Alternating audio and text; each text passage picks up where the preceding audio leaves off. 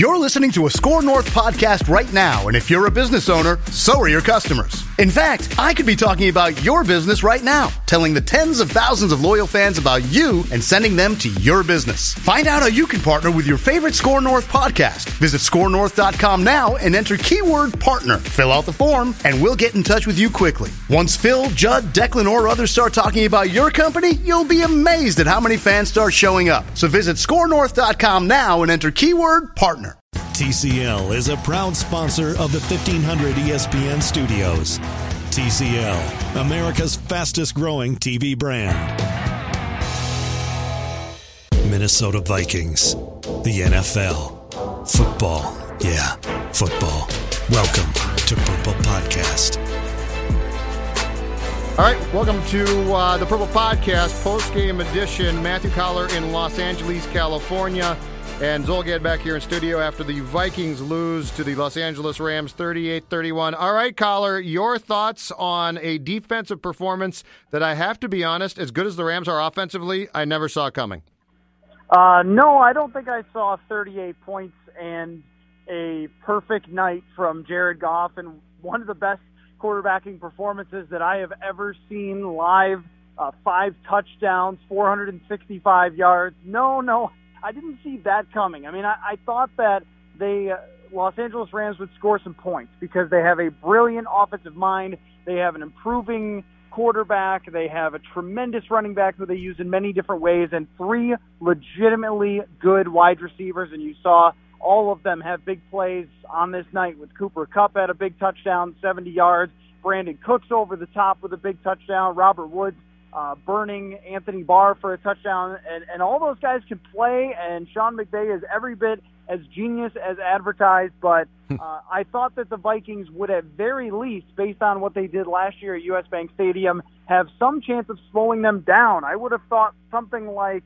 I don't know, 24 points, 27 points, where your offense is going to have to step up but instead the offense did everything it possibly could aside from finish the game on the final drive in which Kirk Cousins fumbled. But aside from that, I mean, the offense did everything they possibly could to stay in the game, and it just seemed like every time the Rams got the ball, it was over. They were flying down the field. So it was really a surprising result to see that, and Mike Zimmer had to kind of admit it at this point now that he is really concerned about the defense, and he even said that he's been concerned all year, which, you know, I mean, I, I think that's fair when they got uh, 29 points given up uh, against the Packers, when the Buffalo Bills are putting up points on them, even though the field position was a, a factor there. And, and even the 49ers had their chances, but a couple of interceptions, you know, ended those chances. But there were times in the San Francisco game where they ripped off big plays. So we're seeing a lot of things that are uncharacteristic of the Vikings. And Judd, I'm not really sure that they're going to be able to completely clean this up in a week. So tell me this, because you're, you're right. Goff was fantastic. I mean, he was. He's gone from being first year, oh my God, he's not good, to improving. And last year he had a very good year, and now he's fantastic. So if we are to take a step back and sort of just calm ourselves, assess this game for me. How much fault do you put, Coller, on the Viking defense, and how much was it just Jared Goff being that damn good? I mean, there were some throws that were outrageous. The one to the back of the end zone where he drops it in over Trae Waynes. I mean, I thought Trae Waynes had very good coverage on that play, and he put it exactly where it needed to go. I mean, even the the Todd Gurley one, I know that people were really upset with Anthony Barr, and and that's fair, but it had to be a dime for him to to get it in there. So I mean, he looked like freaking Joe Montana tonight with his accuracy that it seemed like every throw he was on, and, and so I think that you know what they have now. I mean, to reference that those 49ers teams is they've got the complete package of, of brilliant offensive mind and a number one overall pick quarterback who's really coming into his own, who's got great footwork and great timing. And then today, where you saw a little bit different from last year, where there would be times if you threw him off a little that he would have to wing the ball away or something, or you know maybe made a, a throw into coverage that he shouldn't. And tonight, you did not see that. I mean, you saw for the most part if there was even some pressure on him, which was not often, but they found great ways to get him uh, in bootlegs and things like that in space and, and set his feet and make good throws and uh, I think it was a combination of all those things. It was a combination of his tremendous execution of the offense. It was a combination of Sean McVay dialing up the perfect plays. And, and if you notice, the Cooper Kupp play, the big 70 yard touchdown, Yep. same exact play, same exact play that Washington used on a Vernon Davis touchdown against the Minnesota Vikings in 2016. Kirk Cousins throwing the ball at that time. Same play. They isolated Barr.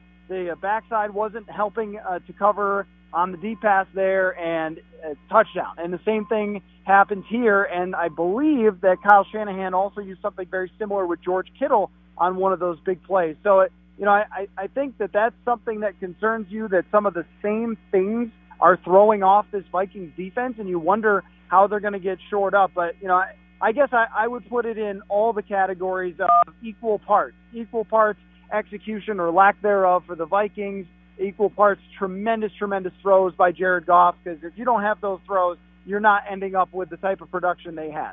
Help me out here. Anthony Barr. We have talked about, and I- think basically since you arrived in the Twin Cities, talked about the fact that he's not very good in pass coverage. And we've always talked about if you put him in a position Coller to pass rush, he can be pretty productive.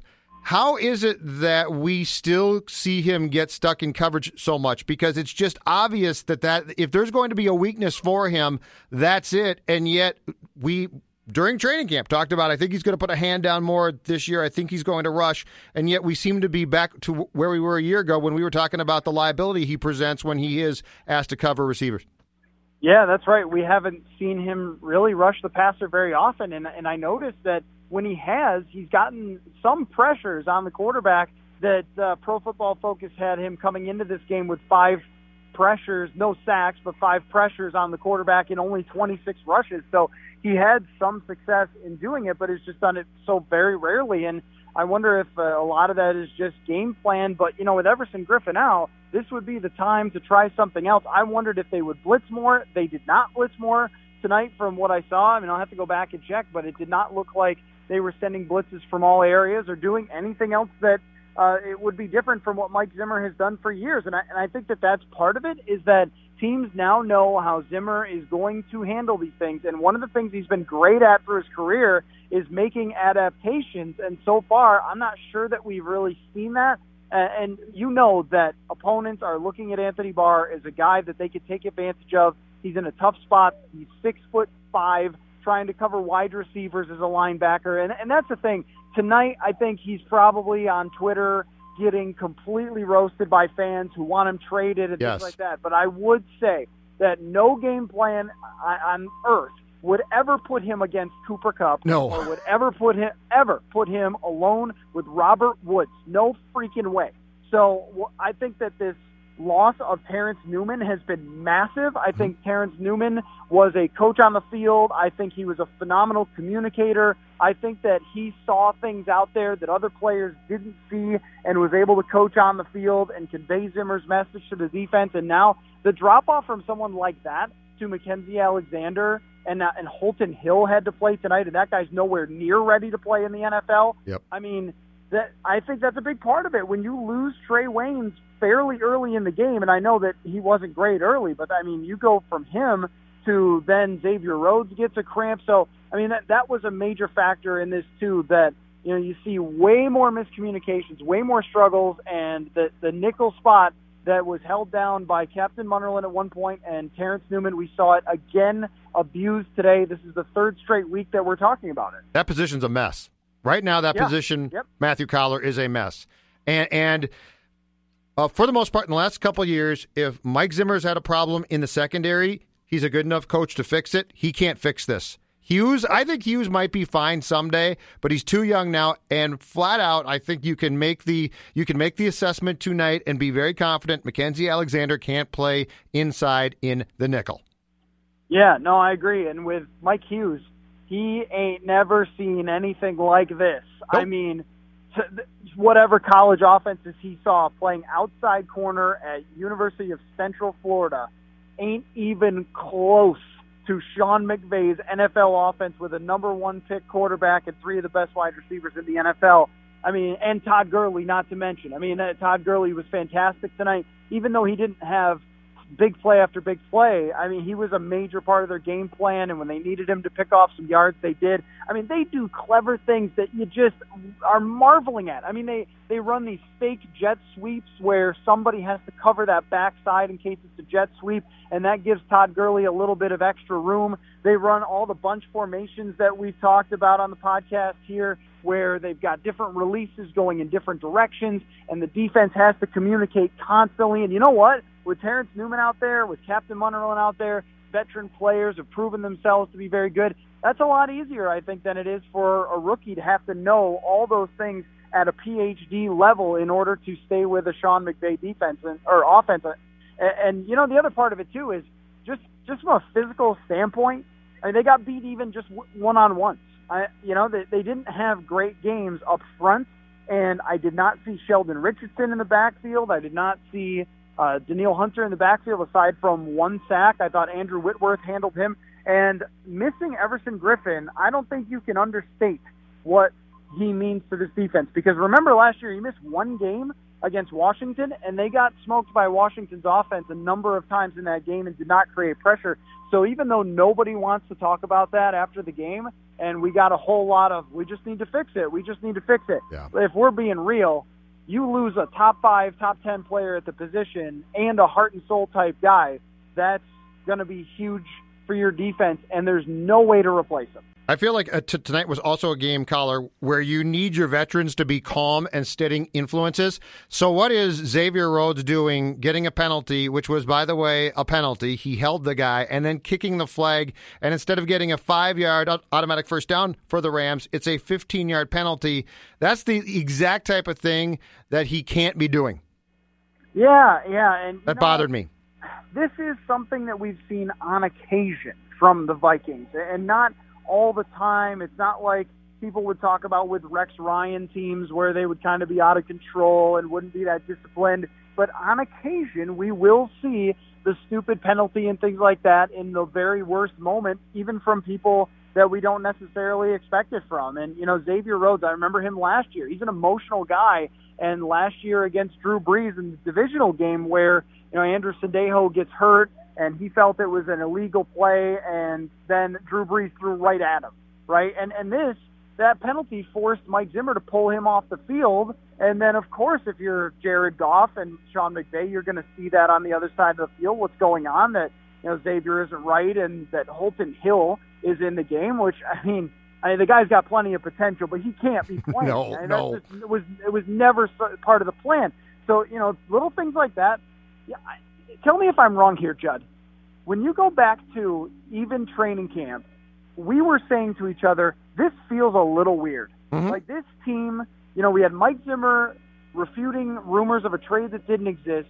We had Zimmer throwing players out of practice.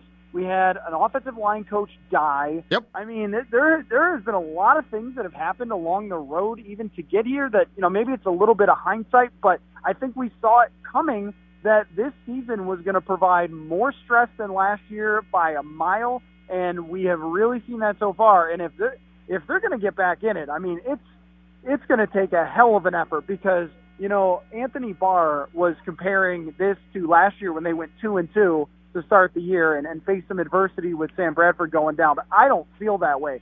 I felt like when they were two and two last year that at very least the defense had been fantastic and we just didn't know if Case Keenum was going to give them enough points.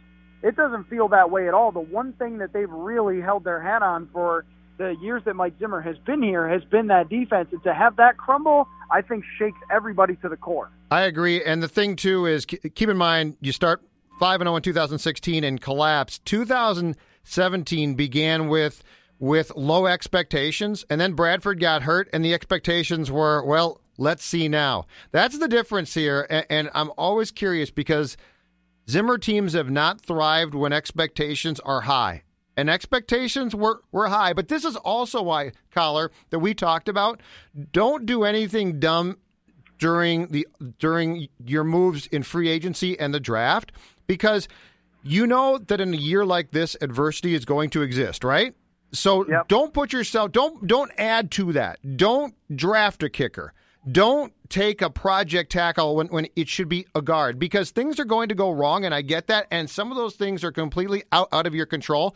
But what baffles me is when you look back in retrospect and you've added to the pressure and the stress by making questionable moves that were first guessed by people like us. Yeah, yeah. No, I, I mean, and, and we've kind of gone back to that a number of times. Just that, you know, it always had a kind of a weird feeling to it, even with the draft of overthinking it a little bit and, and not taking who we thought they were going to take. And now you're, and really not adding a whole lot of depth you know, they lose Terrence Newman. They don't really bring in anyone else. Apparently, they're not going to use George Iloka ever. Yeah, what's up with uh, that? I don't, I, I, I don't know. But you know, let me let me switch it up a little bit on you, Judd, and something I was thinking about here because we just got done talking with Kirk Cousins. That it reminded me very much tonight of 2016 when Sam Bradford had the ball in his hands, needing to drive to tie a game or win a game, and it just never came. Mm-hmm. And we did see Kirk Cousins do that against the Packers, but tonight he came up short with another fumble after fumbling was a big conversation last week, and I felt he fumbled away the game against Buffalo and gave his team no shot at beating the Bills when he had two fumbles, and he did it again. What was very interesting is that at the end of the game, uh, when we went to talk with him, there was no accountability on himself whatsoever when it came to that fumble. It was very much what do you want me to say? I mean, I reached my arm back and someone took the ball out. It was things are out of my control, which means he's blaming Riley Reiff, who, by the way, I thought was a freaking warrior tonight. I mean, if you want to know why they like Riley Reiff, why I'm always impressed with Riley Reiff, the guy got smoked last week, came back on a bum foot and just battled his butt off and gave a lot of chances for Kirk Cousins to throw the ball. And then when Kirk Cousins does get strip sacked, guess what? He's not taking responsibility. Really? And, huh. and and yeah, I mean, I thought it was really interesting. He even made a comment that was very surprising to me, where he talked about Thielen's 45-yard touchdown and said, "I wish we had gone back to that play a few more times," and kind of rolled his eyes a little. And I just thought, man, you just threw for 400 yards and put up 31 points, and you know, you you still got a little jab mixed in there, but it was really interesting to me that he was not willing to say, yeah, you know what? I've got a problem with these fumbles and it's happened my whole career. And if I don't figure it out, I'm going to cost my team games. And I thought that will be under the radar. It won't be talked about a whole lot because the focus will be so much on the defense. But at the end of the day, they had a chance to go tie this game and it didn't happen because of a fumble. And that's just, it, you know, it's happened too many times to him in his career where he's put up big numbers and you've seen losses and things like that in situations where he fumbles the ball. And that's, you know, we talked about it all off season, the number of fumbles he had in Washington. So I, I did come away with wondering if some of the teams, you know, will see those comments and uh, kind of wonder about whether he's going to take responsibility when there are losses like this. Um, I mean, but overall, now just to kind of point out, I mean, the guy had an amazing night and he gave them every chance to win. He bounced back. It was exactly what you wanted to see from him, and it just wasn't able to finish the job. But he made throws. He took some hits. He was under pressure at some times and, and dealt with it pretty well tonight, maybe when he didn't before, and he was really slinging it. It was just the end of the game, not able to get the job done. As a starter now, uh, Kirk Cousins, 35 fumbles, 14 lost. That is not acceptable. And I don't care what the excuse is, that is still not acceptable. Yeah, I mean it's a it's a lot, and to be at the very top of the league, and also you know what's really interesting about that too is that he's only ever played in offenses that protect the quarterback from that. So when you look on those lists, you know who you'll see is like Jameis Winston and uh, Carson Palmer, guys who had like seven step drop uh, offenses. You know, remember we talked about this with like Norv Turner and and then the Vikings. The Vikings would just shred offenses like that uh, because of their great defensive line and pressure. Well, Kirk Cousins has always had an offense that has a lot of play action, bootleg, rollouts, things like that. And that's where, you know, you just wonder if it's an issue that can be resolved or if he's ever going to be able to sense that outside pressure. And we saw uh, tonight, you know, there were there were some really great moments for the offensive line. There were others where Ndamukong Suh just abused Rashod Hill and was able to sack Kirk Cousins that you're going to see throughout the year when they play good players and that's going to happen next week when they play Philadelphia. So he's going to have to find a way to shore that up somehow. And I know the way that I know the way he's not going to be able to do it is by not admitting that it's his fault. Poor Tom. It happens. It happens to quarterbacks. It does. But, you know, some of it is his fault. The fact that he's fumbled three times these last two weeks and they've been costly. Poor Tom Compton too. He tried hard, but when Oh, when Aaron Donald decides he's going to beat you in the fourth quarter and your name is Tom Compton, Tom Compton had as good a chance of as Judd Zulgad of stopping Aaron Donald a couple times there. I got a crazy stat for you. Last year, Aaron Donald had 102 pressures on quarterbacks, okay? Everson Griffen's career high is 78. So think about that. Wow. Like a guy who creates more than Wow. 20 more pressures than Everson Griffen's career high. That's how dominant he is. And I agree with you, man. I, I think that this offensive line performance was actually really good. I mean, considering what could have happened here tonight, and I know he took a few sacks, the strip sack at the end, but in terms of how they handled overall, Aaron Donald and Ndamukong Suh and giving Cousins a lot of time to throw the ball and let things develop down the field, I mean, I thought they actually did really well. And Pat Elflein had an awesome game. I, I, I don't know uh, what it's going to look like on tape, and, and I'm going to have to go through what Pro Football Focus says to really get a full picture. But I thought that he played extremely well with handling the interior pressure and also getting out on a few different plays. They threw a screen pass to Stefon Diggs where Pat Elflein is 20 yards down the field, and that's what you're used to seeing. So hmm? if you're trying to take some silver lining out of this, which is very hard to do when you lose a game on national TV like this and you get smoked on defense, it's that Pat Elflein coming back is huge, and Stefon Diggs and Adam Thielen, when they have this quarterback, they're putting up the type of numbers that we thought that they could, and they were already incredibly good with Case Keenum. But now they're taking that to even a crazier level with the offense that they have now. So we might see a complete shift of how this team has to win games when they've got to play Seattle and Russell Wilson, or when they've got to play Tom Brady later in the season, or Drew Brees. We might see a shift of instead of you're trying to just get enough out of the quarterback, now all of a sudden your quarterback has to throw for 400 yards every week. That's a lot of pressure, but that might be the way they have Can to they do it. can they do that though? I mean, this team was built. This team signed Cousins to to come in and be the best quarterback possible for an offense that we know was good, but nonetheless, the calling card of this team, or so we thought, was the defense. Can they flip the script that much and be successful? Because I just find, I find it very hard to believe that they're going to now say, okay, let's get in shootouts and and actually win games. I could see losing a bunch of games, thirty-eight to thirty-two, or so, something like that. But it seems like a long shot to me that that you would have the ability in season to have the script go completely haywire and still be a playoff team. Yeah, I mean, the way that I look at it is you're going to have a very, very tough time turning this defense around entirely, especially if Everson Griffen isn't coming back anytime soon. And Griffen put out a statement on Instagram that was very vague about a timeline. He didn't provide one at all, so it's hard to say when he's going to come back. And, you know, Stephen Weatherly's out there trying his best, Sean Bauer, too. Those guys are backup NFL players. I mean, they're not guys that are going to come in and truck NFL left tackles. And you know what? I mean, Danielle Hunter, I don't know if he can beat the best left tackles in the NFL yet. I mean, he's been a beast. He's got four sacks in four games. But as far as consistently creating pressure, he did not do that. And of course, you know, another guy who doesn't put any blame on his shoulders. I wonder if that will change as we go along here because it was interesting that he said, well, you know, they had a lot of play actions and bootlegs. It's like, you know, they needed somebody to really step up and have a game. And I, I don't ever look at it as sacks. I look at it as pressures. And when when somebody dominates, they can get, as you saw last week, you know, a half dozen pressures or more in a game will really throw off the opposing quarterback.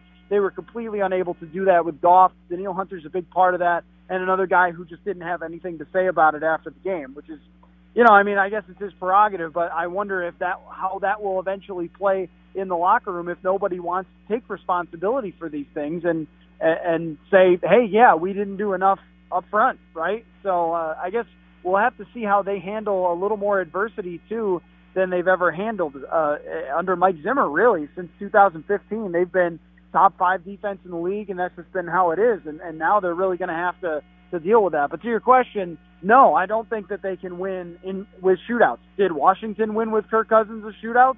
Nope. I agree with you. And and you're looking at if they've got to play this way, you're looking at going seven, eight, and one again. Yes.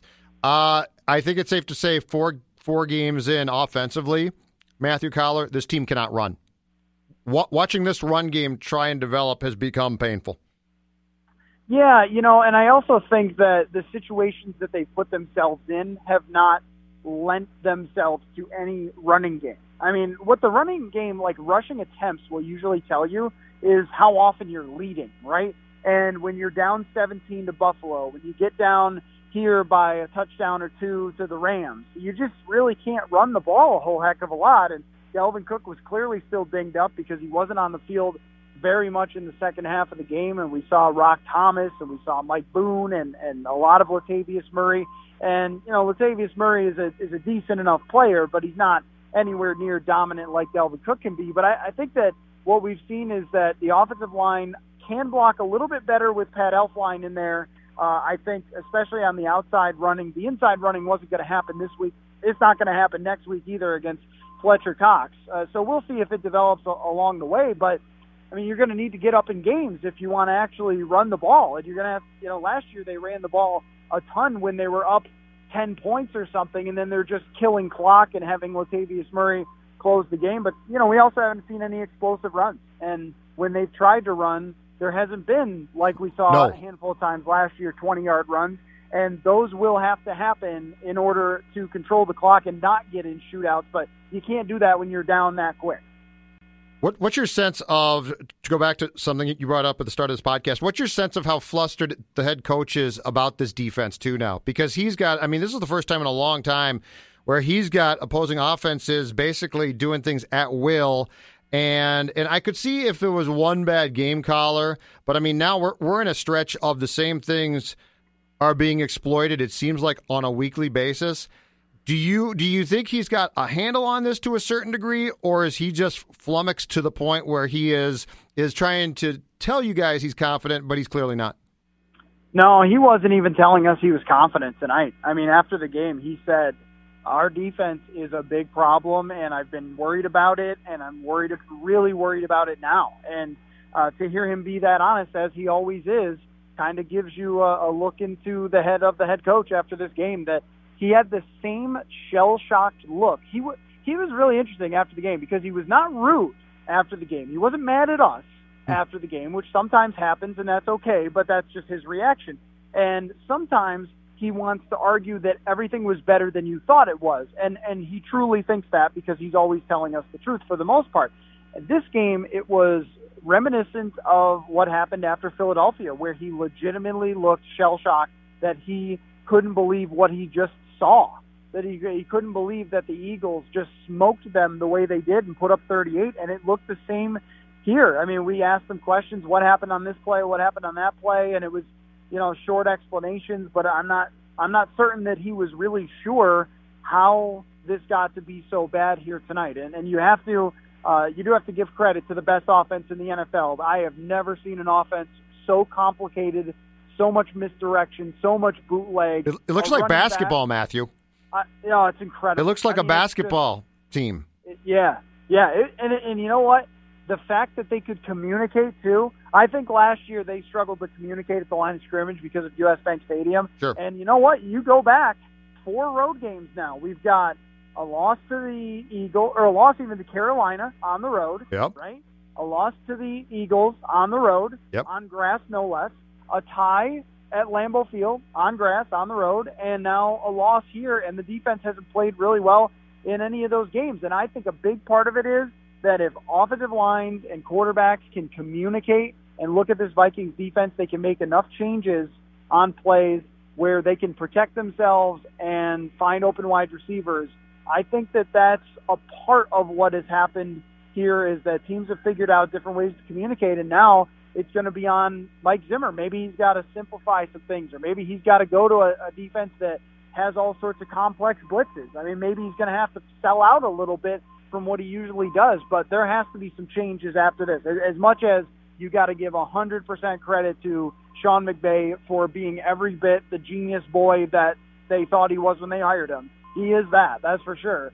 And so, you know, you have to give him that credit, but also at the same time, you know, if he scored 24 points on you, you'd say, okay, pat him on the back. Right. He did that. You put 38 points up, and part of it was you. And you know what?